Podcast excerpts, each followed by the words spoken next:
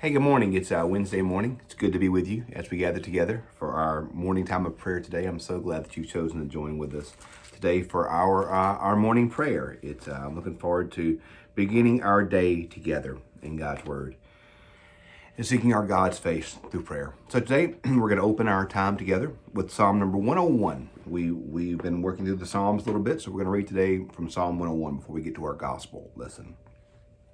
Reading from Psalm 101. I will sing of loyalty and of justice. To you, O Lord, I will sing. I will study the way that is blameless. When shall I attain it? I will walk with the integrity of heart within my house. I will not set my eyes before anything that is base. I hate the work of those who fall away. It will, shall not cling to me. Perverseness of the heart shall be far from me. I will know nothing evil. One who secretly slanders a neighbor I will destroy. A haughty look and an arrogant heart I will not tolerate. I will look with favor on the faithful in the land, so that they may live with me. For walks in the way that is blameless shall minister to me. No one who practices deceit shall remain in my house. No one who utters lies shall continue in my presence. My, morning by morning I will destroy all the wicked in the land, cutting off all evildoers from the city of the Lord. That's a harsh psalm, isn't it? I, I think of something Dr. Nick used to always tell us in seminary.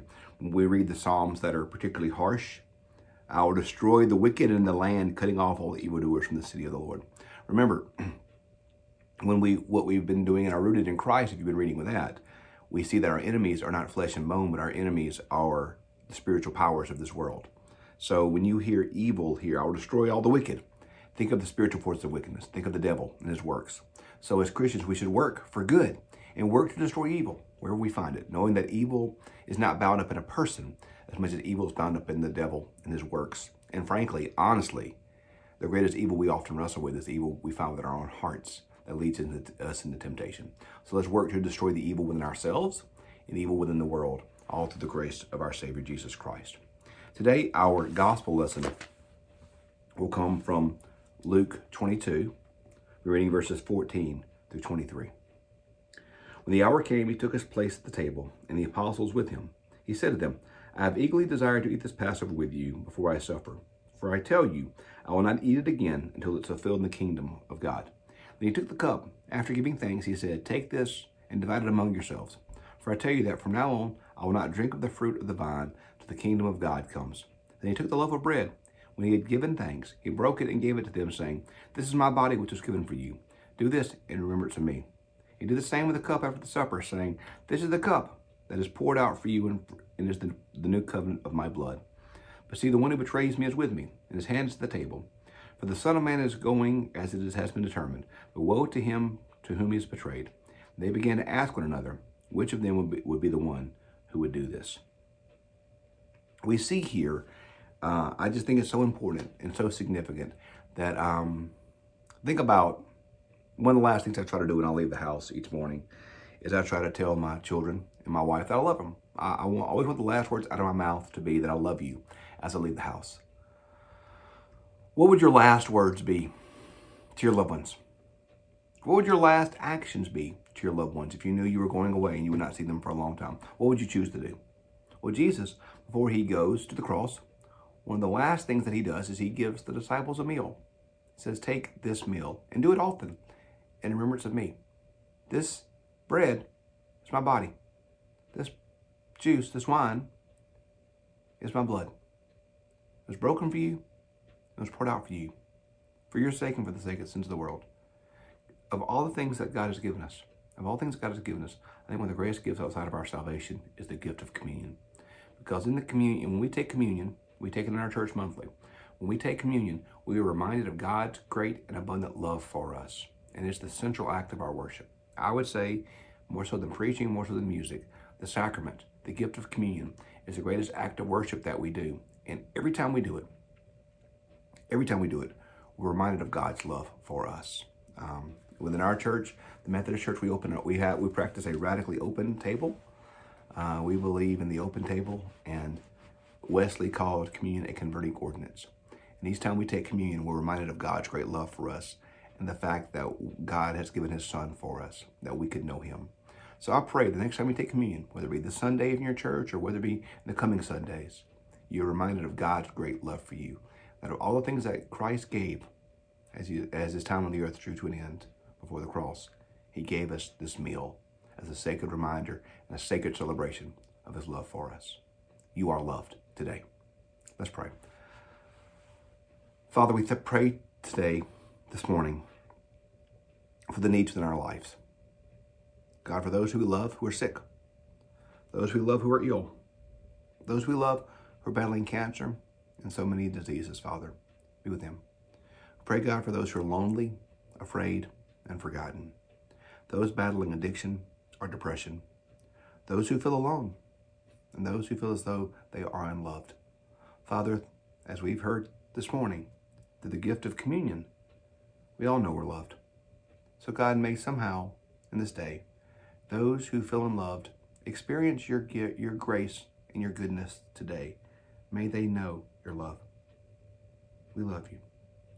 Father, we ask you now to be those who need you. Pray for our country and for our leaders. Pray for our, our military. Be with them and keep them safe. Pray, God, for all these. We pray for those whom no one else prays. We love you, God. We ask our prayer this morning in the name of the one who has forgiven us. We thank you, O God, for that forgiveness. We ask it in his name as we pray. Our Father, who art in heaven, hallowed be thy name. Thy kingdom come, thy will be done, on earth as it is in heaven. Give us this day our daily bread, and forgive us our trespasses, as we forgive those who trespass against us. Lead us not into temptation, but deliver us from evil. For thine is the kingdom, and the power, and the glory forever. Amen. Well, I was trying to do today's prayer without looking at my Book of Common Prayer, uh, and guess what I did? I forgot to do the creed after the reading. So, uh, you know, uh, so we, we forgot our creed, so we'll recite our Apostles' Creed together now. I believe in God the Father Almighty, maker of heaven and earth and in Jesus Christ, his only Son, our Lord, who was conceived by the Holy Spirit, born of the Virgin Mary, suffered under Pontius Pilate, was crucified, dead, and buried. The third day he arose from the dead. He ascended into heaven and sat at the right hand of God the Father Almighty. From thence he shall come to judge the quick and the dead. I believe in the Holy Spirit, the Holy Catholic Church, the communion of saints, the forgiveness of sins, the resurrection of the body, and life everlasting. Amen. We say our creed each morning, not just as a reminder of what we believe as Christians, but as a reminder of our baptism. Because the Apostles' Creed is the creed of baptism. It is always used within the baptismal service. And every time we t- say the creed, we're reminded that we're marked by the grace of baptism and that Christ has claimed us as his very own. So um, that's one of the reasons why we always do the creed. I want to, um, we're, we're today for our reading, I want to read to you again from the book that I'm reading right now called Perfect Love. Perfect Love by Kevin Watson, which deals with the Wesleyan concept of sanctification, particularly entire sanctification, where we can be filled completely with God's love and know His love and love each other in the same way. I want to um, I want to read to you um, this this section right here on page 22 in this book. Um,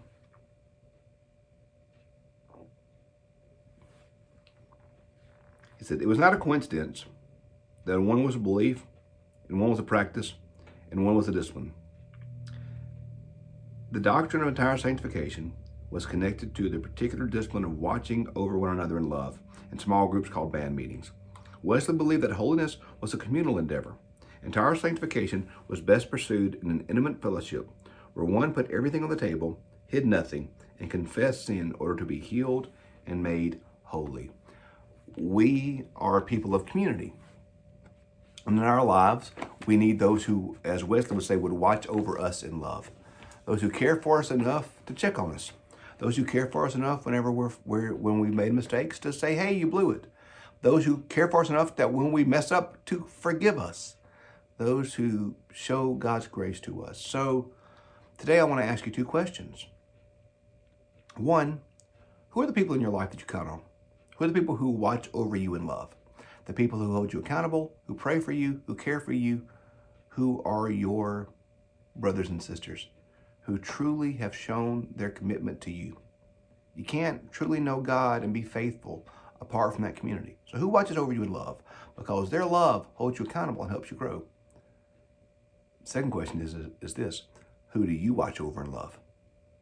Who do you, whose life do you speak into? Who have you allowed to speak into your life? And whose life do you speak into? We need both of these. For us to truly know the goodness of God, we need these groups around us. So I would ask you today who watches over you in love? And who do you watch over in love?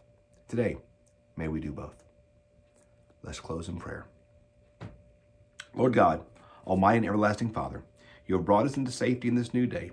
Preserve us with your mighty power, that we may not fall into sin, nor be overcome by the adversary, but in all we do, direct us to the fulfilling of your purpose through Christ our Lord. Amen. Have a great day. Praying for you. Love you. And we'll see you tomorrow morning for morning prayer.